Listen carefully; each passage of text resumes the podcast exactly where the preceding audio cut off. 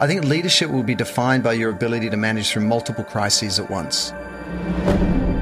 You need to be the celebrant of your community, not the celebrity.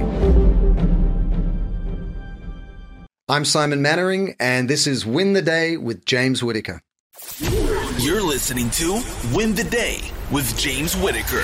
What we do in life echoes in eternity. Broadcasting from Los Angeles, California. Here's your host, James Whittaker. Let's go. Hey winners, welcome back to Win the Day. If this is your first time here, we sit down with some of the world's true change makers to give you all the tips, tools, and strategies to win the day every day. The quote for this episode it comes from Nelson Mandela and says, "Vision without action is merely a dream." Action without vision is merely passing time, but vision with action can change the world. Our guest today is Simon Mainwaring, a brand futurist, global keynote speaker, and New York Times bestselling author. Simon's superpower is showing companies how to drive business growth and increase profit by scaling their positive impact. He is the founder and CEO of We First, a brand consultancy that has helped companies like Sony, the Coffee Bean, Timberland, and Toms to accelerate their growth and impact.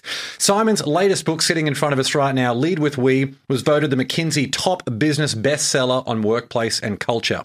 His previous book, We First, is also a New York Times and Wall Street Journal bestseller and was named the best business marketing book of the year.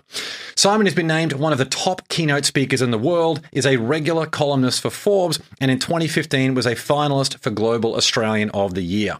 In this episode, we're going to talk about the importance of collective purpose and the role of business in solving the world's biggest challenges, what the Lead with We formula is, and how to apply it to accelerate and scale your company's growth and impact, the importance of purpose driven messaging and storytelling, and how it can be lived by every layer of your business, and how you can become the leader we all need in today's fast paced digital world. Before we begin, the right bit of inspiration can completely change the trajectory of someone's life. So, there's a friend or loved one out there who needs to hear this episode or could use some help to win the day. Share it with them right now. All right, let's win the day with Simon Mainwaring.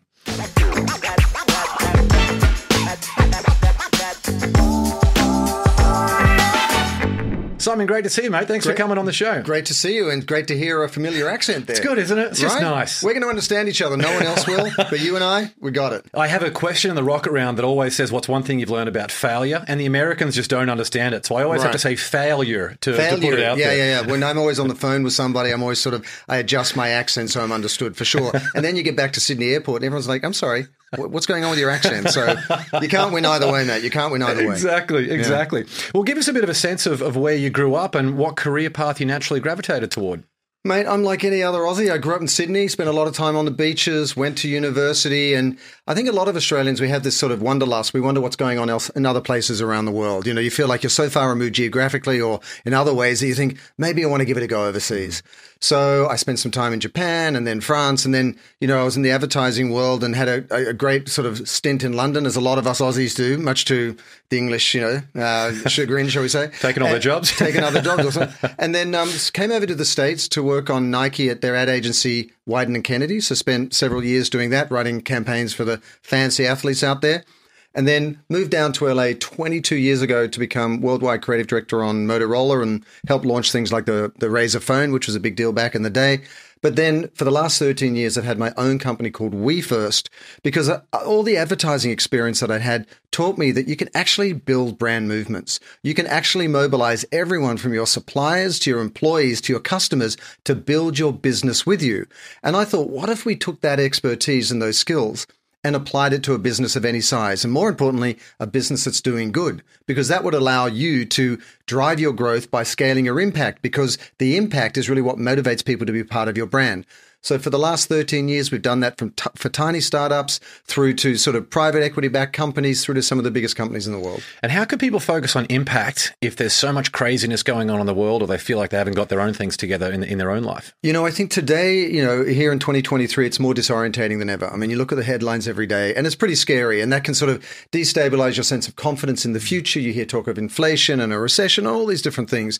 And that can be sort of debilitating. But I think as an entrepreneur, we all sort of, we have selectively chosen to have a positive mindset, to get up every day, to build a, a, business with our bare hands. And so when you think about the reality of the, of the marketplace that we're in, consider this. Every day, your employees, your customers, your investors are sitting there going, wow, our future looks pretty pretty rotten in some ways. And the market forces are now rewarding companies that, you know, are doing good. People want to buy for, work, buy from, work for, and invest in companies that are course correcting the future. Mm. And so it's not sort of Pollyanna, hey, let's go and make the future a better place. It's like, how do we leverage today's market forces so that we can scale our impact in ways that will build our business? And it's even, you know, it's really fulfilling on a personal level at the same time. Mm. Who are some examples of companies that are doing it really well at the moment? There's many companies, some you know, some that you don't know. I mean, I think there are startups for example, like the Timberlands and the Virgins of the world that have now become household names that really have sort of built their brand on the strength of their impact on the environment, whatever it might be. There are new startups today, for example, like Air Company in New York, which is actually, oddly enough, one of the co-founders is an Australian, but they're pulling carbon out of the air and making award-winning vodka and perfume and now carbon neutral jet fuel, which major American airlines are now coming on board with. And that's really looking at this marketplace um, as you know opportunities in disguise. And then there are very very large corporations out there, the Unilevers of the world, and on the that are publicly traded companies, or the Patagonias of the world that are privately held, that really have demonstrated for a long time that you can commit to doing good and build you know a rapidly growing business. So it really applies to all different levels of business. But I will say one thing: all of us as entrepreneurs, and I've been one for 13 years myself. You've got to ask yourself, why are you in business? Is it just to make money? You know, is it profit, uh, you know, for any sake at the cost of anything? Or do you actually want to build a business that's going to give you fulfillment on the inside? And I think, you know, as a dad, as well as being an entrepreneur, I look at it and my daughter's future and I say, hey, I would actually love to be part of a business that is healthy. It gives me an income. It provides for my future, but I'm also being responsible to that future as well, not only in my own interests, but in the interests of my family and others. Mm. There's been a lot of chatter recently around this idea of the four day work week. Sure. Have you done any research or seen any insights on that? I wistfully think about that. I think in the same way hybrid work, remote work, you know, and now the four day work week. And I think big experiment in the UK, which at different times, depending on what you read, they say it does work and it doesn't work. I think the, the larger point to take away is that the work life balance is increasingly important, not just to a company, but to its employees to keep that talent that makes your company possible. So you have to consider different versions of that. That might be hybrid work, it might be remote work, or it might be a four day work week. There are markets in Northern Europe and also places like the UK where it seems to be proving out. That said, at the same time, you know, it's a challenge with remote work. And if you're losing a day, arguably 20% of the productive times of your employees, can you, as an entrepreneur, as a boss, as someone who's managing payroll, can you live with that? And can you sort of stress test it long enough to see whether it actually serves the business or hurts the business? We're still five days a week at my company, We First, but we actually, you know, work remotely and then we come in once every two weeks to see each other. So I think it's a case by case, but I think it's something everyone should consider. Yeah, it sounds like if it's a lot more balanced to begin with, then that's going to make it far less urgent in terms of moving to a four day work week. I, I think so. I think the point of departure for entrepreneurs, and, you know, I, I, I used to be a corporate guy for a long time. We were lucky to have a job. Hmm. You go to work, you you work your butt off. You're lucky to have a job. You hope you didn't get fired. You go home. You get your paycheck. Hallelujah. You go and have a beer on a Friday afternoon. Um, but now the center of gravity has moved to the employee, not just because it was out of balance, but because after COVID, I mean, I think so many people were weary and frightened and anxious about the future. And suddenly the responsibility, which should have always been there, was thrust onto us as business owners to say, hey, how are you taking care of your people in these conditions? And the interesting thing about that is COVID has subsided to some degree, but then we've had all these other shockwaves, you know, global supply chain issues, the war in Ukraine. It seems like the hits keep coming. And I think that's going to be true of the future forevermore moving forward because of climate, because of so many issues. In which case, you have to consider a four day work week or that work life balance just to make sure the health and well being of your employees is in place. Mm-hmm. It was interesting when the Australian bushfires started. Mm. I was in mm. Australia around the around the time on, on holiday. Not much was happening in Queensland with the bushfires because sure. it was a lot further south everyone was talking at the time that look, how can the world get any worse than what's happened here? And then COVID hit. Like it's a great reminder that the world is getting faster and faster. Yeah. There's all these big things that can literally change the world pretty much overnight. That, that how you adapt to that and how you manage that, and your yeah. lens to a growth mindset dictates how you will perform and succeed and survive. Yeah, the, the, the growth mindset is now increasingly a function of how you can be what I like to say a gyroscope. You know that, that, you see those guys with the steady cams almost on you know movie sets that no matter which way they move, the camera stays steady. You've got to be the same thing as a business owner. You've got to absorb the shocks. You've got to be a shock absorber that insulates your business, your employees, your customers, your bottom line from all of these different shockwaves. Mm. And I characterize leadership because I'm lucky enough to get to speak to that in a lot of sort of conferences and so on. I think leadership will be defined by your ability to manage through multiple crises at once. And we've all done it. It's not like this is a new thing. The last two and a half years, we've had all of these consecutive crises, especially here in the States. You know, we had the Black Lives Matter, you know, um, movement in response to the murder of George Floyd. We had Ukraine. We have, you know, inflation. We have recession. We have global supply chain. We had COVID, all the variants all at once. And we all had to keep our businesses going. And so we've already been doing it. But rather than think that, hey, we've got to get back to how things were, where everything was normal and the exception to the rule was a crisis, we've got to accept that we're going to be in a constant state of crisis. And how are we going to hold that center? Yeah, absolutely. Uh, what was an average day look like for you in your advertising days? Gosh, in my advertising days, I mean, I was lucky enough to work in different markets around the world. And I would say that the peak of it was working at Wieden and Kennedy, Nike's ad agency. And it was an interesting environment because everyone um, has really aspired to do be very good at what they do and what I'm really saying is it was a very competitive place.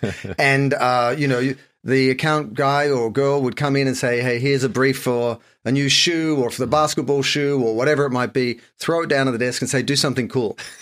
and in each case, there'd be writers and art directors. And on each project, you'd have a different art director. And you'd probably have maybe four or five projects at once.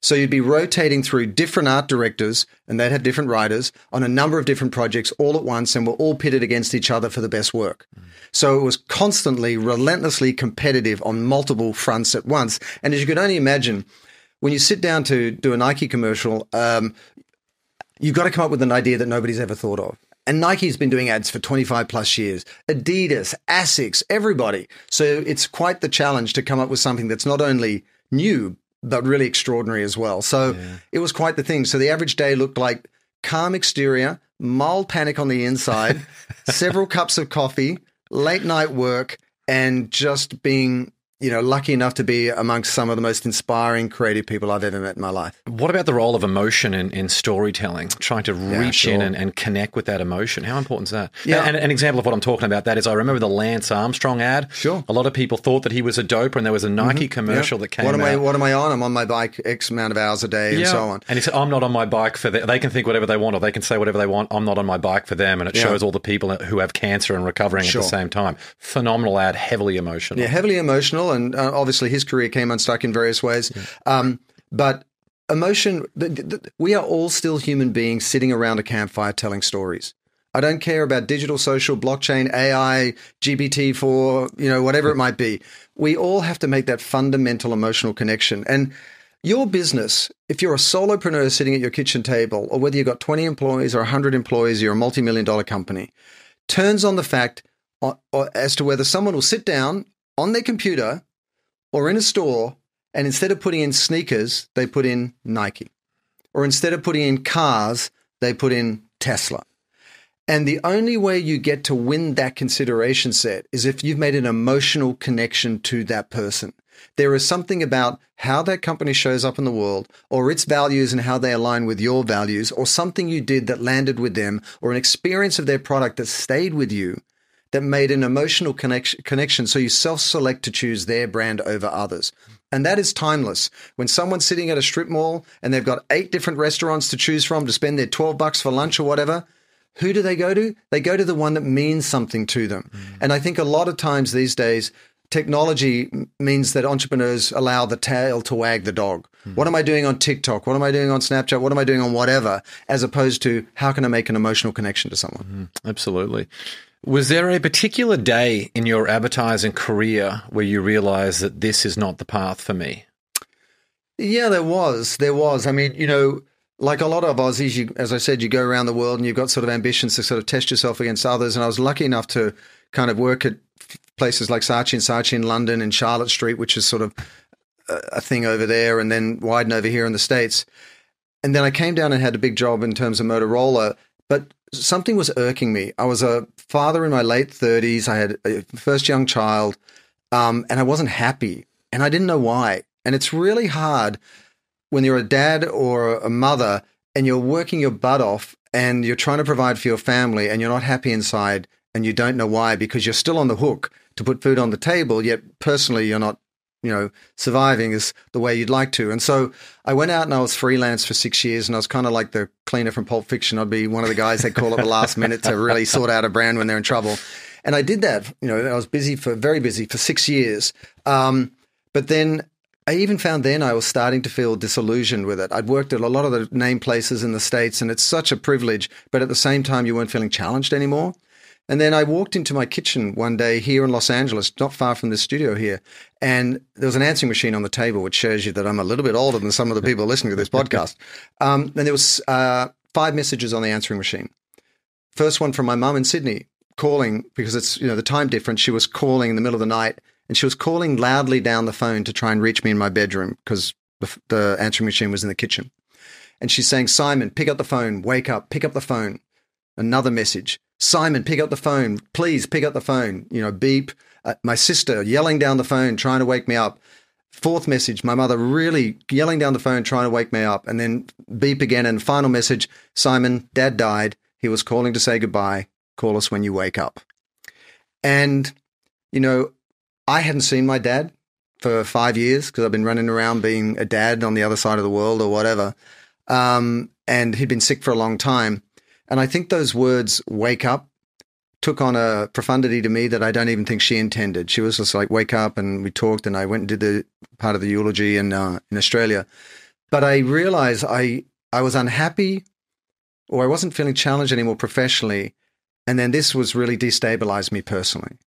And I tell you, you know, for the first time in my damn life, I got out of my own way. I was so at sea with being professionally and personally destabilized that I couldn't make sense of it. I couldn't make, take control of it. I couldn't write a list about what to do next. I couldn't run into my head and rationally make myself feel safe by thinking it through. I was just lost. I was, you know, first time probably in my life, I was just at sea. And two weeks later, you know, I happened to read a speech that Bill Gates gave at the World Economic Forum that year where he said, Hey, the global economic meltdowns just happened. The private sector is creating a lot of the problems. They're on the hook for fixing those problems. In fact, they're better equipped than anybody else to make a difference through business. So you got to do more. And I think in hindsight, I was looking for some meaning in my life. Like I'm the classic self important ad guy that was running around trying to get awards and so on, and I wasn't finding fulfillment in it. And I think when I look back now, I was looking for more meaning in my life. I wanted to be in business. I wanted to be an entrepreneur. I wanted to be independent, but I wanted to do something that was going to make me feel good about who I am and the role I'm playing in the world. And so I spent three years writing my first book, We First, that came out and did well. And it was about the shift from me first capitalism to we first capitalism.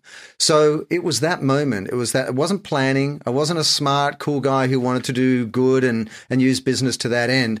I was just a self important dad who wasn't happy, who didn't know what was going on, and then life came along and slapped me in the side of the head. Mm. Obviously, a horrible experience, but so many people go through life yeah. never getting a realization like that, never waking up from the life that they're living, someone else's life, or certainly not a life that's their own. Yeah, I mean, for your listeners, you know, I cannot tell you the work that you can do on what your personal purpose is and then how you can bring that to life inside your business could not be more important. And I'll tell you why.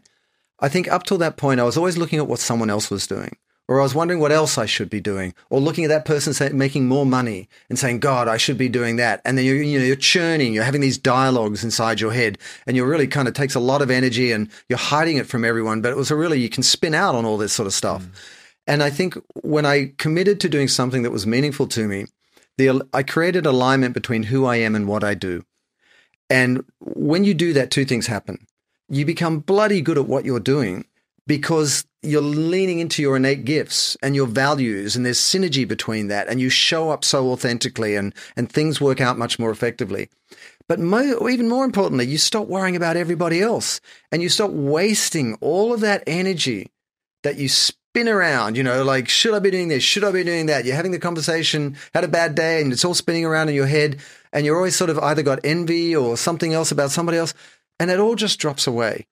And it's kind of like you suddenly you stand your own ground, you hold center for yourself, and then you can move forward in life much more confidently. That doesn't mean you don't have all the entrepreneurial challenges and so on, but the energy you save and the energy it gives you in a clear and aligned direction is incredibly powerful. What about the benefit of the opportunity you attract? Did you feel like when you Sure. walked in, you sort of stepped into those shoes for the first time, Yeah. opportunity came to you rather than you needing to chase it in many ways? Oh, I got to tell you, and I, this is, I'm sure you've heard it from others, but when you actually kind of lean into those moments by accident, like me, or consciously, weird things happen. Hmm. You know, th- people show up in your lives, opportunities present themselves to the point that you're like, this is a bit spooky.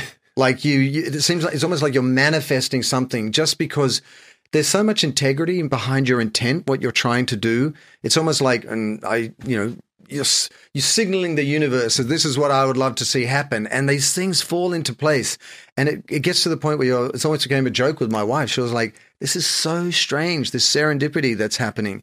And then it comes and goes depending on what happens. You're like, damn, how do I get that back? That was so cool. What have I done? What am I doing wrong? And it doesn't last forever, and you have it at different times. But um, the, it's night and day the difference between living an inauthentic or non aligned life on behalf of somebody else, or just because you haven't done the work on yourself and really getting that alignment and putting it to work for your business. I feel like when you haven't done the work for yourself, overwhelm creeps through and then it's hard to see straight. Shaheen, Yeah. who um, connected us, an Yeah. amazing guy, shout out Shaheen. He spoke about when he came on the show that overwhelm is the death of flow. And I mm. found in my own life, just like you did, when you create that alignment between life and business, the opportunities show up. You don't get so much of that clutter that's occupying your mind. In fact, you're Yeah. so busy focused on opportunity and productivity and the importance and prioritization of balance Yeah. that great things happen and you feel like you can maintain it a lot better and thus make considerable gain over the long term. it's so true. We as entrepreneurs just we're spent all the time. We're we leave it on the field. We're in the arena. We almost pride ourselves on working so hard, and everyone else is working so hard. It just spins out of control. Um, but actually, uh, you know, I'll share something with you. To your point about restoration and balance, at the end of last year, I was pretty tired after launching a new book and just everything that COVID took out of all of us. And I talk a lot about you know our responsibility to the planet and the environment and, and our future. And I thought, what I wanted to deepen my relationship with the natural world. And so I went and spent two and a half weeks at the sacred headwaters of the Amazon with uh, three different indigenous tribes through an amazing organization called the Pachamama Alliance. And I'll share with you when you leave your home base, when you leave your computer, when you leave email, when you leave the news headlines, you go to another culture completely foreign to you.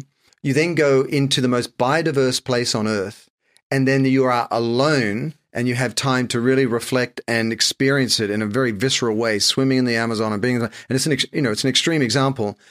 The amount, the experience of flow you have is absolutely extraordinary. Mm-hmm. It, it's like all of the, as they call it, like these downloads start happening when you have new ideas and solutions to issues that you hadn't solved before and so on. And it's almost because you've stripped away everything, this noise, this static in your life, and you've also enhanced that flow by being in a very, very dense natural environment, a very pure natural environment. So I think about flow both in the normal business context, in the cities that we live in, and so on. But I just had a direct experience of plugging into the natural mainframe, and it was extraordinary. So, my advice to anybody would be maybe you like the mountains, maybe you like to hike, maybe you like to surf, maybe you like the beach, whatever it is. As much as you love your business, don't rob yourself of time in nature because I think it's a really powerful way to give yourself connect to the flow that will add so much value to your business. You know, I have a lot of high level business leaders and clients who travel around the world specifically looking for inspiration at least once a, at least once a year. Their goal is to just go and wherever it takes them. Yep. Maybe it's off the grid, maybe they stay on the grid, um, but coming back and feeling inspired and experiencing what you Yeah. what you mentioned there. Uh, a question I wanted to throw in for you. You mentioned that big transition that you had from moving away from your ad exec days. Yeah. Did you feel like deep down there was always a voice calling for you that you just hadn't been listening? I don't know. I think hindsight is always gives you a lot of clarity you didn't have on the way through. But um, I was always a values based person. Like I went through law school at Sydney Uni. My dad was a lawyer before he was unwell. And I think there's always a dialogue, an implicit dialogue around values. Also, being an Australian, you always hear Australians say, "Oh, g'day, mate, how you doing?" and yes, there's the tall poppy syndrome where they cut you down to size, but at its heart, it's like we're all good, mate. Like you know, you're a good person, I'm a good person. We're all we all have value, and I think that is part of who I am. And I think I was living out different versions of success, winning shiny statues in the ad thing, ad world, being on the cool account like Nike, or being the important guy running a, a big piece of business like Motorola when really I'm at just a I'm a guy who gives a shit, quite honestly. Mm-hmm. I care about other people. I see a problem where I see people being treated poorly and it actually affects me and I don't like that. And but I think I'd written that part of me out of me because we had to go out there and slay dragons as business people and entrepreneurs and it's dog eat dog and you had to compete and all that stuff. But I think when you allow who you truly are, if you can start wearing who you are on the inside, on the outside, and you can bring that to life in your business, I think it makes all the difference. Hmm. What's the problem that you wanted to solve at We First, and why did it fall on your shoulders to do it? The problem I saw was this that I, I really looked at business and capitalism and the way it was being practiced around the world, like so many others in 2007, 2008. I don't know if people recall, but people lost their homes, healthcare, their hopes. It happened in the States and then Greece and Iceland and, and, and then the Gulf states. It was a really knock on effect around the world, and everyone got really shafted, as we'd say in Australia.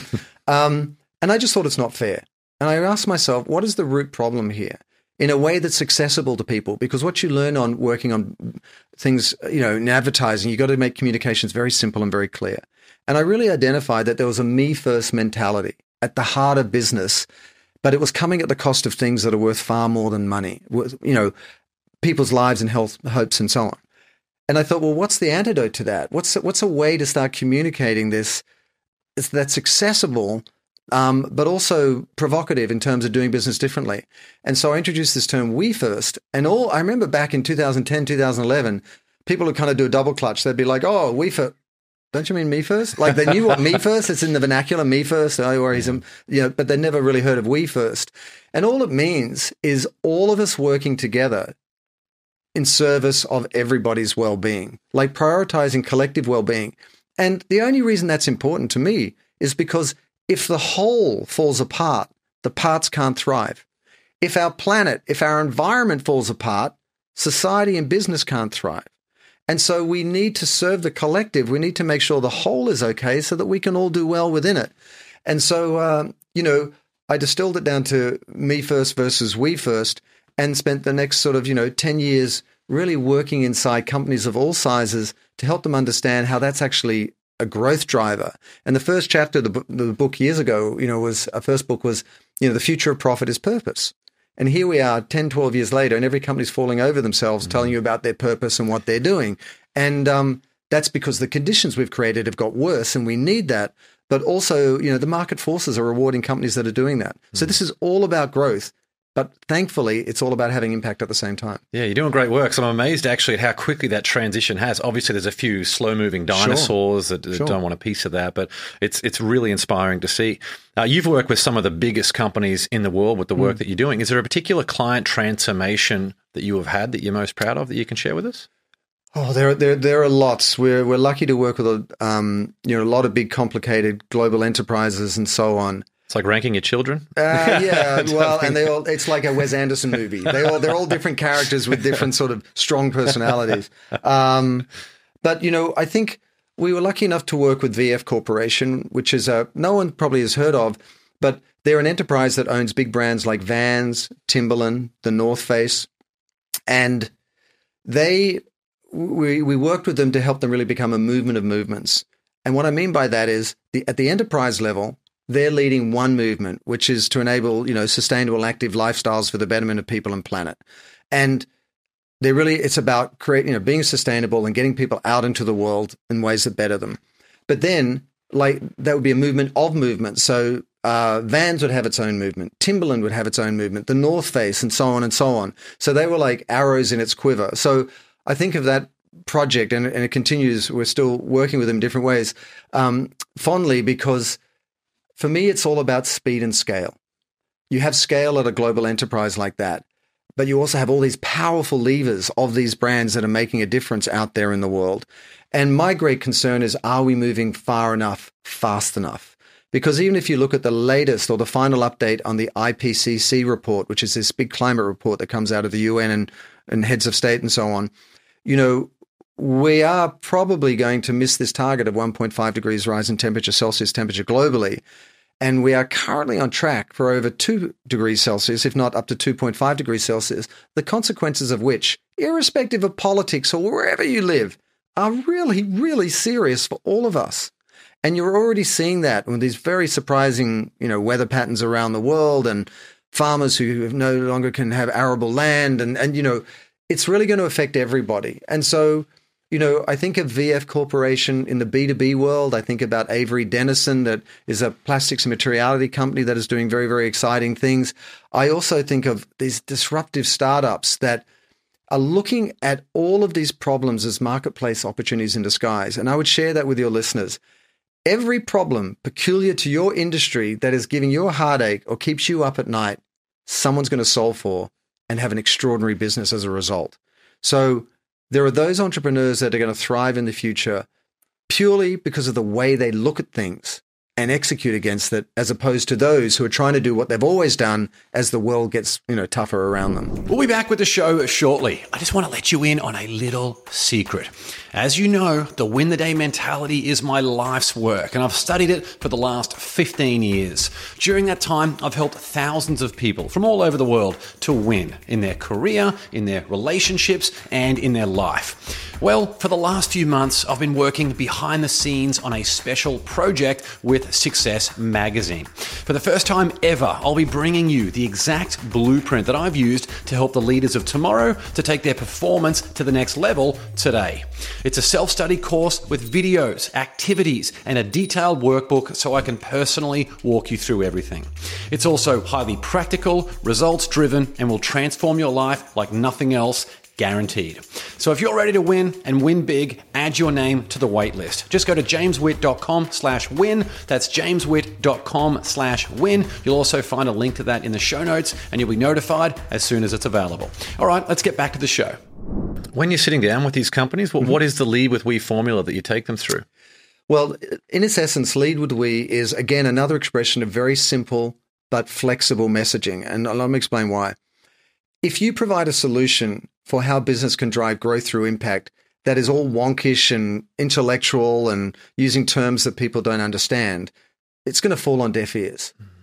Even with leadership and employees, let alone with your customers out there. So, Lead with We is designed to be very simple. You've got to choose to lead because not everybody chooses to lead.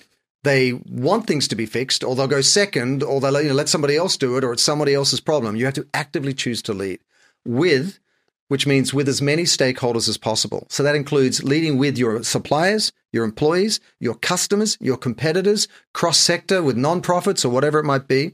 Lead with we. And we is to benefit the largest number of people, including the planet. Now, you could be in payroll um, of a small company and you can say, Hey, I've got to make this decision about this or that. How do I choose to lead with we? It might be how do I make sure my benefits serve my employees as best as possible so that they stay with us and that supports our business and this supports their health and well-being, for example. Or it might be R&D or it might be sales. So it's lead with we and then there are several layers to it. You've got to do it on an individual level. You've got to do it um, as a leadership level. You've got to do it inside your company culture. You've got to do it inside your brand community with your customers. And then you've got to actually have a positive impact at a societal level. So the simple formula is lead with we all the way up through those different levels so that you compound your positive impact, inspiring everyone to drive your growth at the same time. Mm. There's an interesting statistic from your uh, new book that you mentioned. Yeah. Uh, 67% of consumers bought a brand for the first time because of its position mm. on a controversial issue.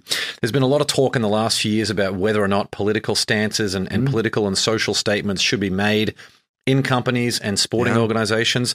Um, do you feel like every single company or sporting organization should be open to including those things, even if it means ostracizing a huge number of their fan base, especially in a world yeah. where it can be difficult for people to figure out what accurate information actually is? Yeah, the accuracy of the information really muddies the water. I mean, who knows what's true anymore? It's absolutely maddening. Uh, Brexit, an example. I mean, yeah. the people voting for Brexit, they're talking about economists can't even understand the full implications of that, sure. let alone the, the you know your average working class who might be voting for it. And then you vote out of emotion emotion or based on the latest ad, and then you come to yeah. regret it later on. But there'd be a two part answer. I think, firstly, um, you need to make sure that whatever you stand up for is relevant and authentic to your business. And I think uh, to, across all businesses, there are three issues which everyone has to address a fairer living wage, which is the number one concern of all Americans, according to Just Capital research. You have to have some sort of sustainability profile where you're, you know, you're not making bad things that have bad impact People don't want to see that anymore. And thirdly, um, you need to have some D&I, some sort of you know uh, diversity and inclusion policy. Even if a small company, you've you've got to do that. That's really table stakes now. But then you should commit to an issue that is relevant to your brand. Your brand, and by that I mean, if someone sees you standing up for that issue, they go, "Of course, that makes sense." If you're just jumping onto the latest bandwagon, that doesn't make sense. But to your larger question, should every company do it? I mean, that ship has sailed in the sense that if you've looked over the last few years, every company has been standing up around same sex marriage, abortion, gun control, the war in Ukraine. I mean, you saw Starbucks, PepsiCo, mm-hmm. McDonald's, um, all of them pulling out of Ukraine on the basis of their value, pulling um, out Russia. of Russia yeah. on the basis of their values which actually came at the cost of huge value to their business. Mm. But they, it was more valuable to them to be seen to stand up against sort of, you know, uh, such actions by um, Russia. So, yes, you do have to stand up on an issue but you have to do those three that I mentioned first, always. And then you need to find an issue that is really logical for your business. It's not about trying to speak to all things and just playing whack a mole with every issue that's out there. Yeah, which is where the issue of uh, hijacking, like topic hijacking, yeah. where people are putting it out there for virtue signaling and yeah. they get called out from their bullshit yeah. very, very quickly. I know you mentioned a few examples in your book. There's so many examples. and I think here's the thing every conversation matures over time. And sustainability and ESG is one of those, which an ESG is environmental, social, and governance. And it's, you know, how companies show that they're doing more harm and less harm and more good. There's a lot of people who didn't do it. There's a lot of people who did it, but they're only greenwashing. There are a lot of people who are doing it authentically, but only in half of their business, and the other half of their business is doing harm. And there are some leaders out there that are really re engineering their whole business. And there's a shakeout as more and more people look at these issues and they look at what the companies are doing you know, the pretenders get called out. People say that ESG funds are BS and so on and so on. And then it'll get more serious. They'll get more rigor. They'll get more metrics around it and things will get better. So, you know, I think you've got to ask yourself who you are as a business owner.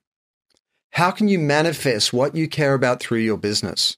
And how can you demonstrate integrity of intent and action in ways that will inspire people to work for you in ways that will inspire people to buy your stuff and just as importantly, to talk about you to others. It's as simple as that. And that is absolutely timeless. But when you do that, here's the difference. Most small companies, like mine, like others, you don't have enough marketing resources. You don't have a deep marketing department. You don't have a huge advertising budget. So you have to inspire everyone to become an extension of your marketing department. How do you do that? You have a point of view that resonates with people emotionally, employees and customers. You demonstrate that through how your company acts, through the type of products you make, how you take them to market, and you give them messaging that equips them to be an effective amplifier of what you're doing so that they talk about you on social. They share you with your friends. And there are the examples of legion of brands out there where you just like what they're doing in the world because they're part of the solution rather than part of the problem. Is the way that a company treats its staff one of the easiest and most visible ways of finding out whether that company actually cares? You know, I in LA where we live, there's yeah. been a lot of restaurants lately, more and more that add like a four percent service charge sure. to look after all of their staff, and I love seeing that. When I yeah. see that, I'm like, this this restaurant actually cares about the people, which means they probably care about the food and all of the diners yeah. and everyone else. Patagonia, don't they have a thing that like when the surf's up, we don't want to oh, see you in the office? They do. Go surfing. I, I love things like that. So that how they treat their staff is that such a big indicator of how much they care about every other stakeholder? I think it's it's like the canary in the coal mine in that if you're not doing it well, you're going to get called out. And you'll notice that it used to be consumer or media activism that would be called out by a brand. But now it's the employees that call them out. Think about Amazon and Google and Apple and Facebook. In the last couple of years, all of their employees have called them out. You know, McKinsey, one of the biggest consulting firms in the world, 1,200 of their employees wrote an open letter to their own company saying, stop enabling the biggest polluters in the world. Your own employees will expose you if you're not careful. At the same time, if you look at your P&L, if you're a company of any size, five employees, and you look at your little P&L every week or every month, the biggest line item is usually your payroll. So it makes sense to invest in the human capital that show up every day to make your business possible. Mm-hmm. You've got to keep them happy so they stay because as you know with the great resignation and quiet quitting and conscious quitting these days, you know, for three thousand dollars extra, someone will leave and go somewhere else because they just don't feel connected to your company anymore. Absolutely. Uh, you've mentioned purpose a few times today. What are the biggest mistakes companies make with their, you know, creating and broadcasting their purpose? I think there's there's so many, but I'll give you three. One is they're doing it, but they're not doing it with integrity, or they're not doing it authentically. I think a lot of companies feel like that's one of the sort of boxes they've got to tick these days, and so they may define it, but it's not a static noun that sits there on an annual report or, or you paint on the wall. It's an active verb that needs to animate the company. So you've got to put it to work for your business. And in this really difficult market today, where every three months there's some other challenge, it won't only help you decide what to do, it'll help you decide what not to do. Because if it's not aligned with your purpose, you shouldn't be doing it. Secondly, a lot of companies out there, when they're being purposeful, talk about it in a self directed way. They'll say, We're company X, and this is how we make our products, and this is what we're doing, and here's our volunteer hours, and look at what we've done, and here's all the meals we did for the after school program, or whatever it might be. And it falls on deaf ears because ultimately they're just talking about themselves mm-hmm. rather than getting off themselves and onto others. And the way I like to think of this is you need to be the celebrant of your community, not the celebrity. Mm-hmm. Celebrate your employees, celebrate your customers, celebrate your partners. The content you create, the marketing you create, the digital and social, you know, content you create will be completely different and they'll pay attention because it's about them and they will share it because it's about them. Because no one really wants to hear anything other than it's really about them. I mean, it's a silly, as, as, as we all know. The what's in it for me formula? What the, the what the what's in it for me, and then ultimately, I think you know the third thing I'd say about uh, purpose is companies of all sizes, especially smaller companies, are failing to leverage collaboration and partnerships. You cannot do it all on your own, and the problems we're solving for are very large. Whether it's problems in your local community, your state, country, you know, nationwide, or around the world.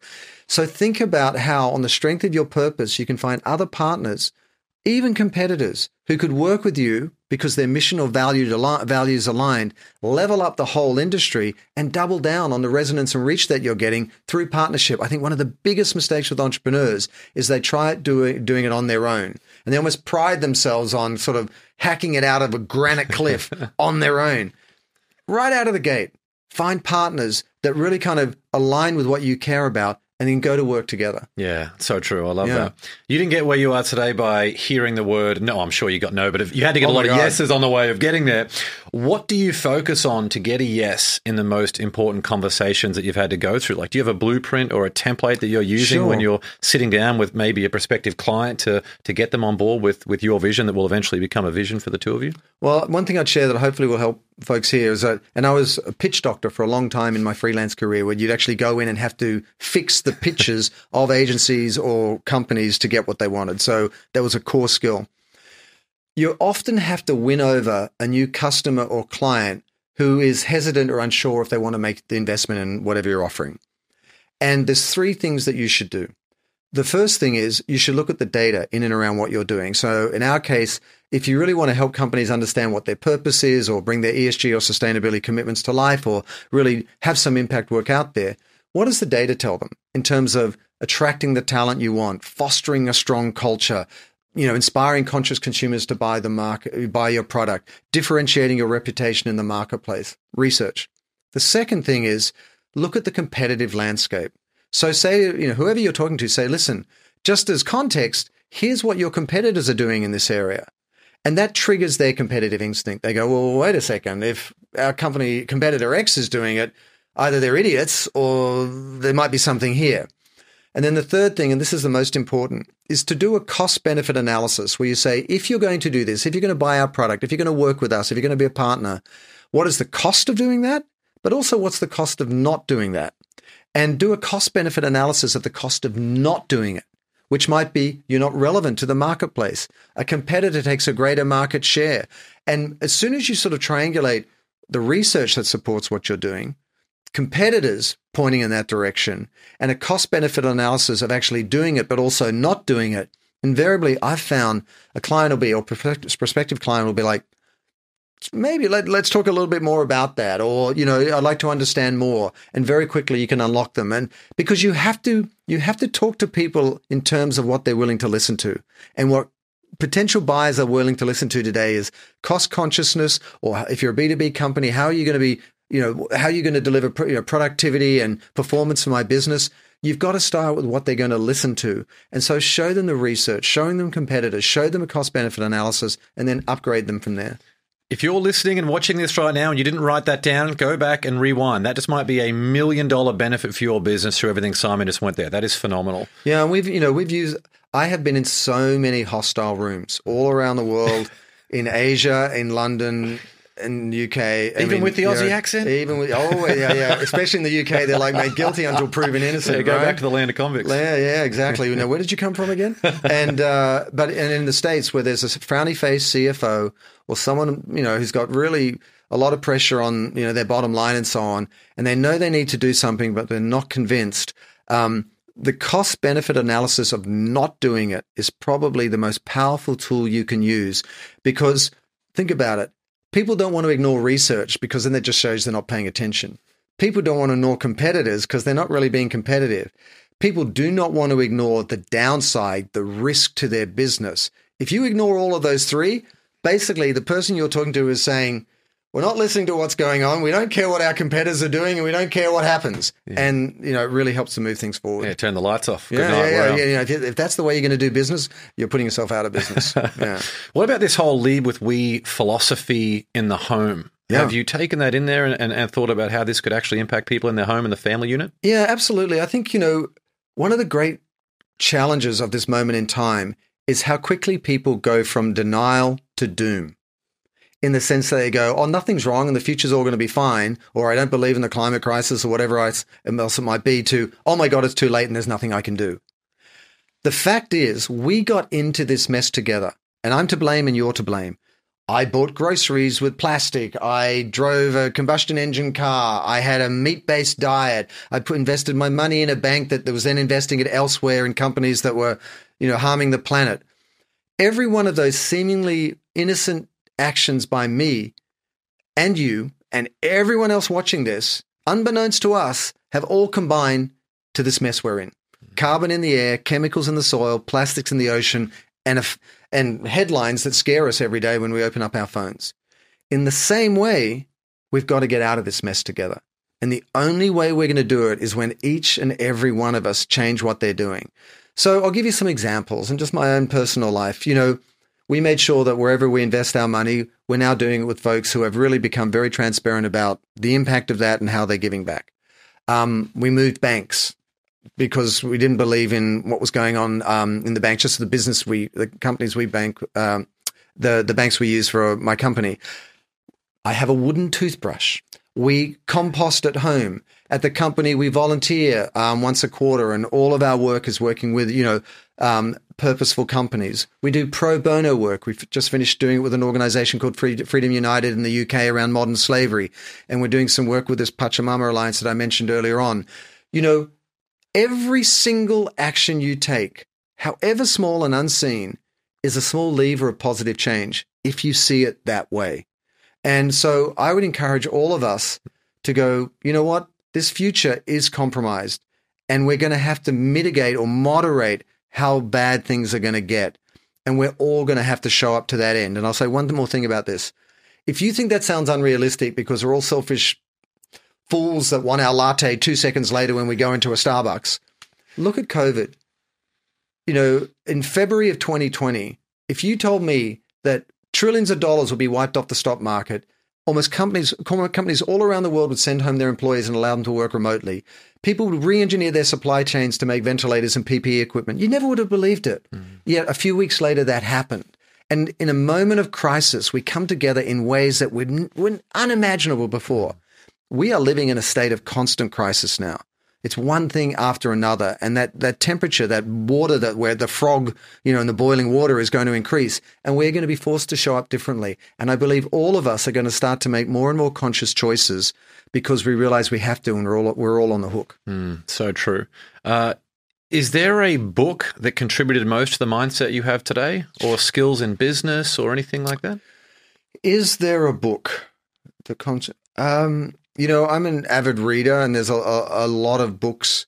You know, and I'm one of those people that forgets that they've ordered a book. So I, the worst I've ever done is I've had five copies of the same book, forgetting that I've ordered it um, four times before.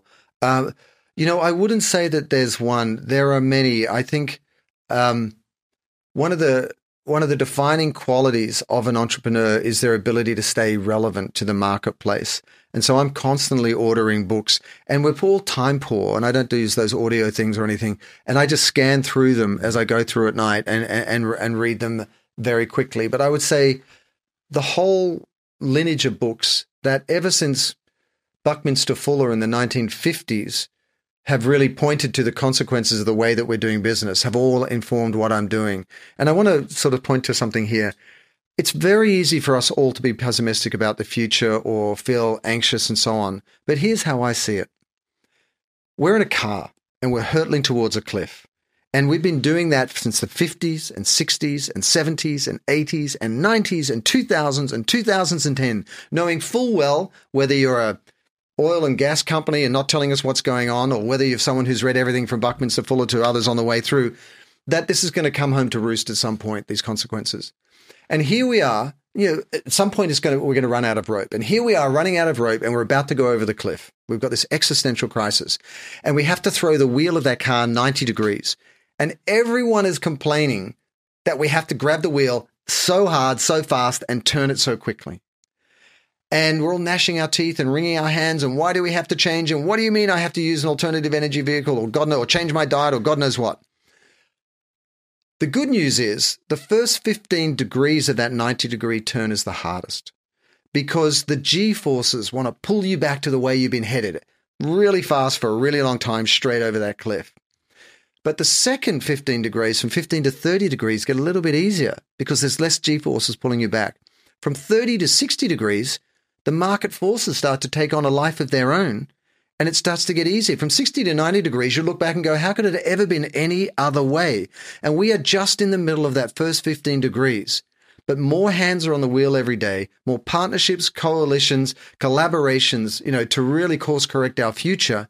And we will get there but now is the time to show up as meaningfully as possible. But this is not the end of something, it's the beginning of a business renaissance that will absolutely transform our future. It just feels tough right now. Yeah, I was recently in Hawaii at the Disney Resort mm-hmm. Aulani there, and it was so nice to see all of the biodegradable packaging there because right. it's right on the ocean. And all you could yeah. think about previously was how many tons of plastic would get washed out each day. Oh, mate, I cannot tell you. Like, you know, I surf a little bit. I'm like a man, old man drowning out there. So, you know, I don't want to sound like I'm. both. Yeah, yeah, yeah. and, you know, the young guys are like, hey, dude, you need a, shall I call someone for you? anyway, anyway, I was sitting out in the surf. I was down down the coast here um, uh, at San Clemente surfing one day by the pier, and I was in the sunset was going down, and we're all sitting out there having a really kind of nice moment, just really appreciating where we were. And this trash was just floating in and around me, and I picked it up and I was taking it with me and taking it. And the other surfers guys were looking at me, all shaking our heads and just so royally pissed off. And even when I was in the Amazon at Christmas, I was there and I went out on a little canoe paddle in the, early in the morning because you do bird watching in the morning and stuff. And I got somewhere and it's this pristine, pristine, pristine place. And there was a plastic bottle just perched there, the only one you could see anywhere. But you know, you know only too well that this is just how it begins and so on. And so, um, you know, we just we just have to show up differently. We all give a damn. We all are worried about our future. We all have kids or people we love who are going to inherit you know, the planet that we're sort of compromised. So now's the time to show up differently. Yeah, absolutely. Uh, final question before the Win the Day rocket round. On your best day, what's an affirmation that you would write on a flashcard that you could show yourself on your worst day? Show myself on my worst day. You know, we all are on a very personal journey. You know, the interior life that we have and the challenges we face. So I, I think it's peculiar to any one person's journey and a particular moment in time. But um, I have found allowing myself to to pause and to get on my breath because I think we're very breathless in the way that we live. We, we always mm-hmm. carry ourselves. We're tense. We're anxious. We hold our breath up in our chest and certainly not in our diaphragm. Connecting to our breath and then connecting to nature as a way to kind of restore yourself, because I think most of us these days live in a mild or acute state of hysteria. Hysteria. We don't even know it. We are caffeinating ourselves. We are going from Zoom call to Zoom call. We're looking at headlines all the time. We're farming our content across, across social media. We're trying to keep up with a fast changing and challenging marketplace, you know, and we're going and going and going and going. And I think we're almost become desensitized to the state in which we're living all the time. So I always caution and counsel myself to stop, to really get back onto my breath in my belly, and to reconnect to nature and allow that to ground me, and then to look at things with clear eyes. And that's something I found very, very powerful lately. Yeah, that's so good.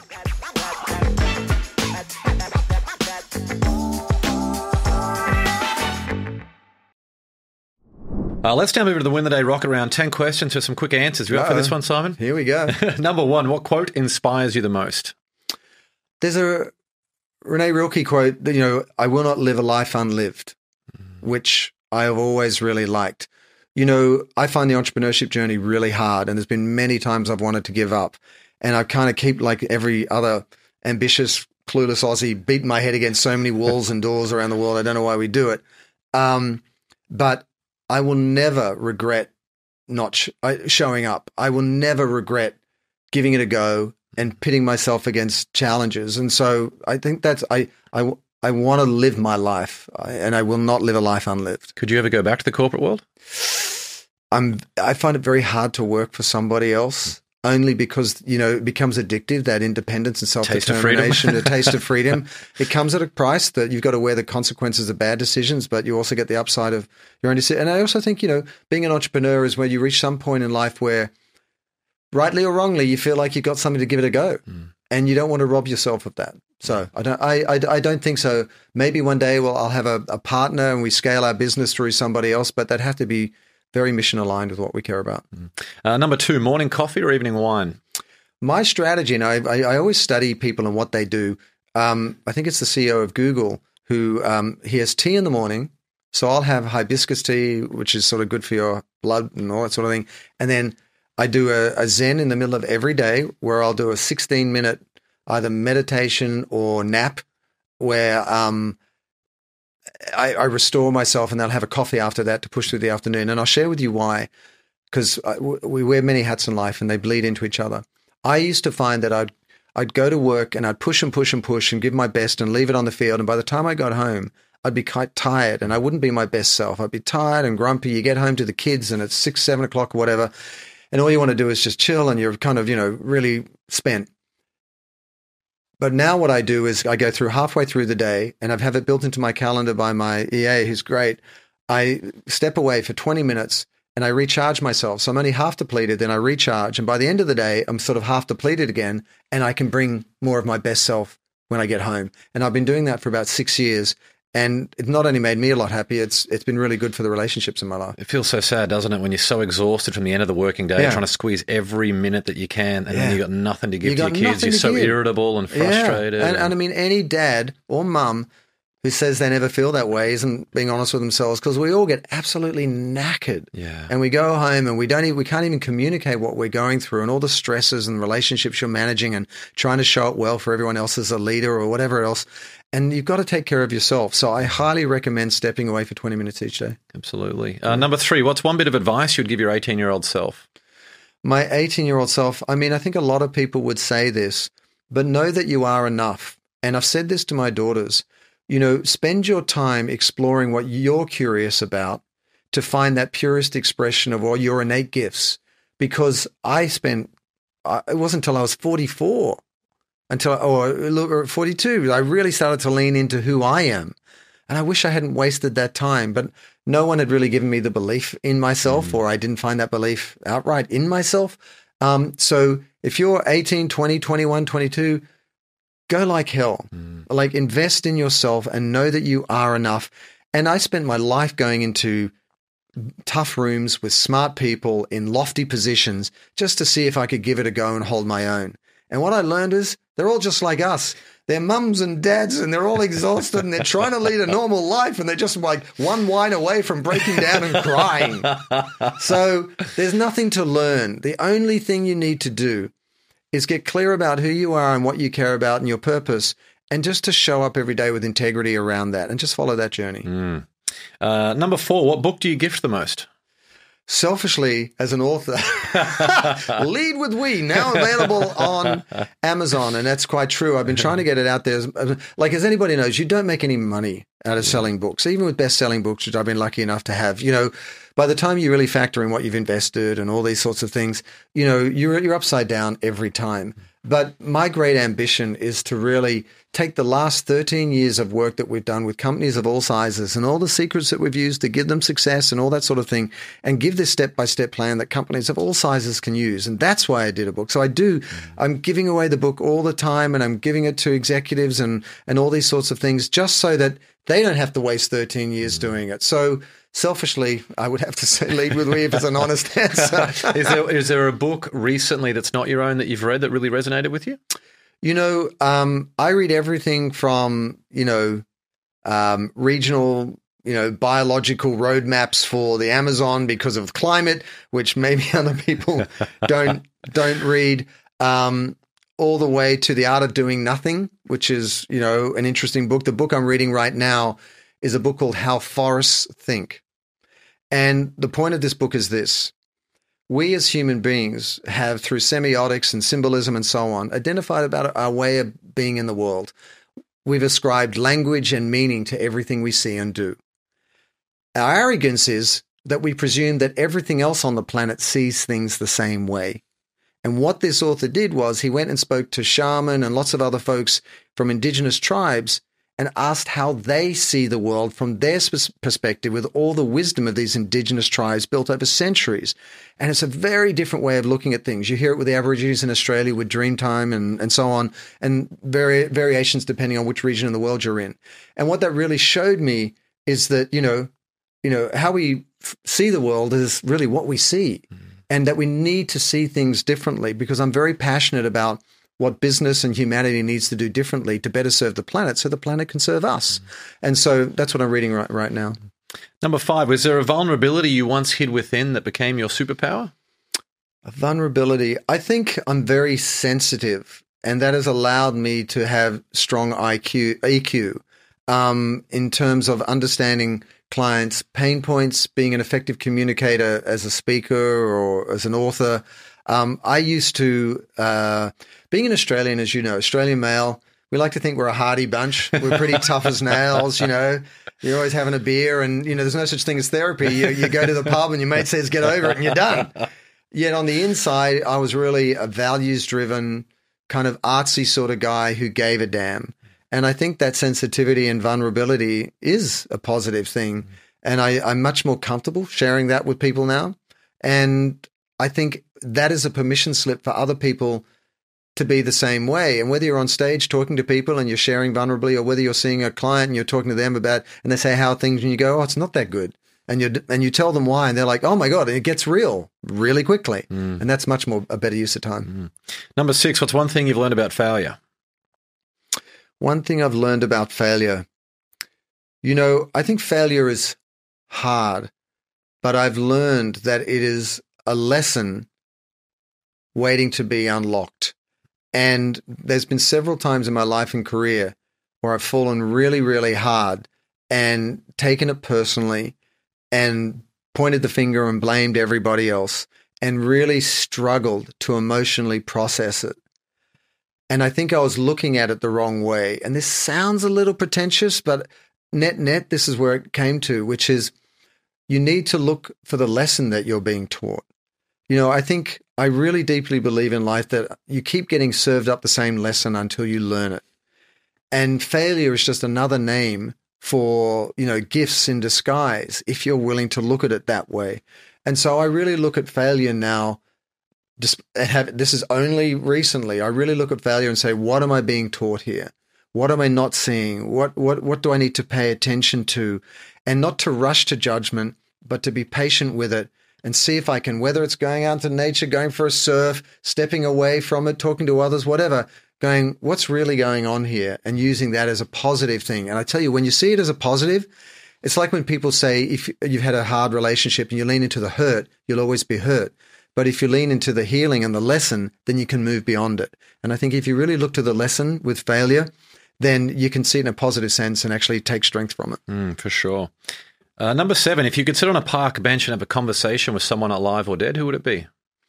You know, I am a, a, a, great student and fan of the power of language. Um, it's something I've always been in love with as an author and so on, but even in my own private time. I drive people nuts all the time, my friends and everything. I, I just, I'm always head in the clouds. And anyway, um, the point being, um, I would, I'm, I've spent a lot of time looking into orators and writers I really respect. And I think, you know, Dr. King was amazing. Um, JFK Jr. was amazing. And um, I think uh, the former President Barack Obama was amazing for different reasons. And it was interesting when I wrote my first book, I was lucky enough to go to the House of Commons in the UK and be part of an event, an impact event. And as I was walking back through the House of Commons and kindly my book was given to the attendees there, um, this woman walked up to me and, and she said, Simon, I got a copy of your book and I had a look and I, I want to give it back to you. And I was like, okay, that was quick. no And- refunds. yeah, no, no, did I get my money back? Or is this like a sale or a refund? What? And um, she wrote, Dear Simon, thank you for keeping my father's words alive and for flying the standard, Dr. Bernice King. And it was Dr. King's only surviving daughter. Wow. And that was because in the epilogue, I had quoted Dr. King in terms of his I Have a Dream speech, but built on it in terms of what was happening for African Americans at the time is really symptomatic of what's happening globally. And that for me, as an Australian who had no business talking about capitalism at large, let alone American culture of such significance as that, to have that moment with Dr. King's daughter was a full circle moment that was really special for me. yeah. yeah, amazing. Thank you for sharing that. Yeah. Uh, number eight, what tool or resource best helps you run your life or business? My executive assistant. No.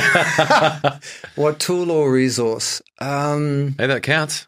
Having no, it, it it is, but I think as uh, like I'm 56 now, and I think a lot of entrepreneurs build their business at the cost of their happiness and their health. But I think my the priority I give to balance now and my health and doing things that give me joy in life, like surfing, mm. is actually the driver of my business. Mm. I think, you know, I, I, I use it through a speaking analogy. You know, I, I I've done a lot of speaking, and I used to always be on. I always was almost subconsciously trying to prove to myself that I could always be the guy that they wanted to be when you're up in a room full of thousands of people presenting. But then I was always depleting my energy. And over the last five plus years, I've, I'm always trying to be off. So I know because I'm confident that I can be the person they need me to be when I need to do that, but I'm always reserving my energy the rest of mm. the time.